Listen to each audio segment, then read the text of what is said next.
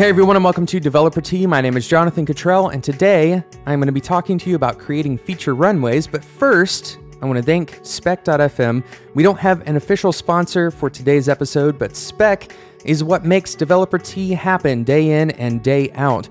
We are constantly working on this show as well as other things on Spec.fm, like, for example, the Spec Slack channel or Slack community. I guess channels are the individual chat rooms inside of Slack, but uh, if you would like to join the Slack channel, it's totally free. You can come and talk to me. You can talk to Bryn and Brian from Design Details and everyone else that's a part of the spec community. You can sign up for free at spec.fm slash slack.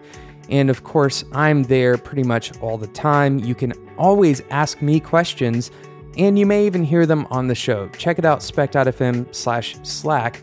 We'd love to have you. There are a ton of awesome people who are leading in this industry that are in there as well. Who knows, you may get a chance to talk to them. So check it out, spec.fm slash slack. So I want to keep today's episode short. I know it is a Monday when this episode is being released. You have a lot of stuff to do, and so do I. So I want to go ahead and jump right into the topic, which is creating feature runways. Now, what exactly is a feature runway? Well, you're not going to be able to find it on Google because I made this term up today. this is something that I've been trying to figure out exactly how to express it in words. And I'm deciding to call it feature runways because, well, my dad was a pilot, but also because I think runway is a good way of explaining uh, a future development, a path that lays out in front of you for you to go down or that you expect to go down. Uh, you could call them future trails, or if you want to call it something else, that's totally fine. But the concept is very simple.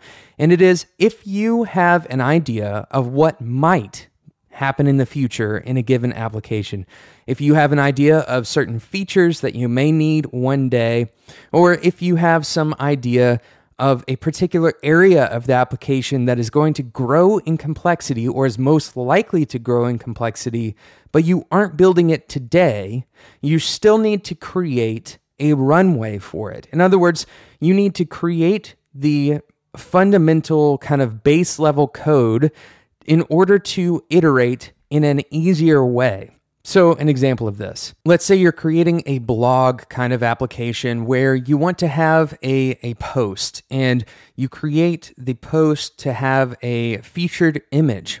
Well, it's very likely that down the road, you're going to want to be able to attach more than just one image to that blog post. So it would make sense for you to go ahead and create, rather than a single image to a single post relationship, you can create a post to many images relationship and only use one for now until you decide that you want to use many. Another example of this is if you're creating some kind of e commerce platform and you only sell t shirts now, but maybe you're going to sell another thing later, maybe you're going to sell shoes later, for example, uh, it makes sense for you to go ahead and make some of those structures flexible. Don't hard code the word t shirt, for example, into the code go ahead and offset that so that scaling into shoes or let's say 30 other products is relatively easy to do. Now, of course, you have to be the one, or you and your team, you have to make the determination of what things need to be flexible. What direction do those runways go down? Of course, you don't need to over engineer flexibility into your applications because that's just wasted time.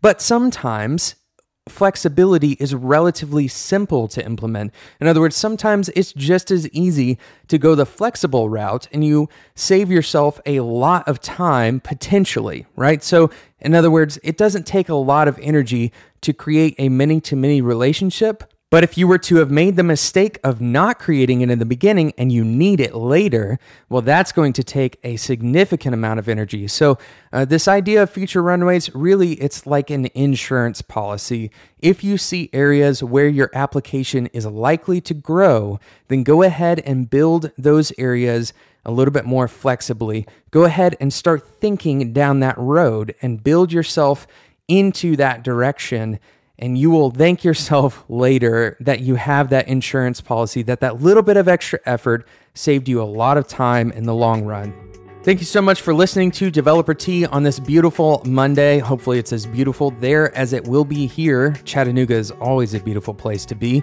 I expect to see you in the Slack room, the Spec Slack room. Uh, it is spec.fm slash Slack. You can find that in the show notes, as well as a link to leave Developer Tea a review on iTunes.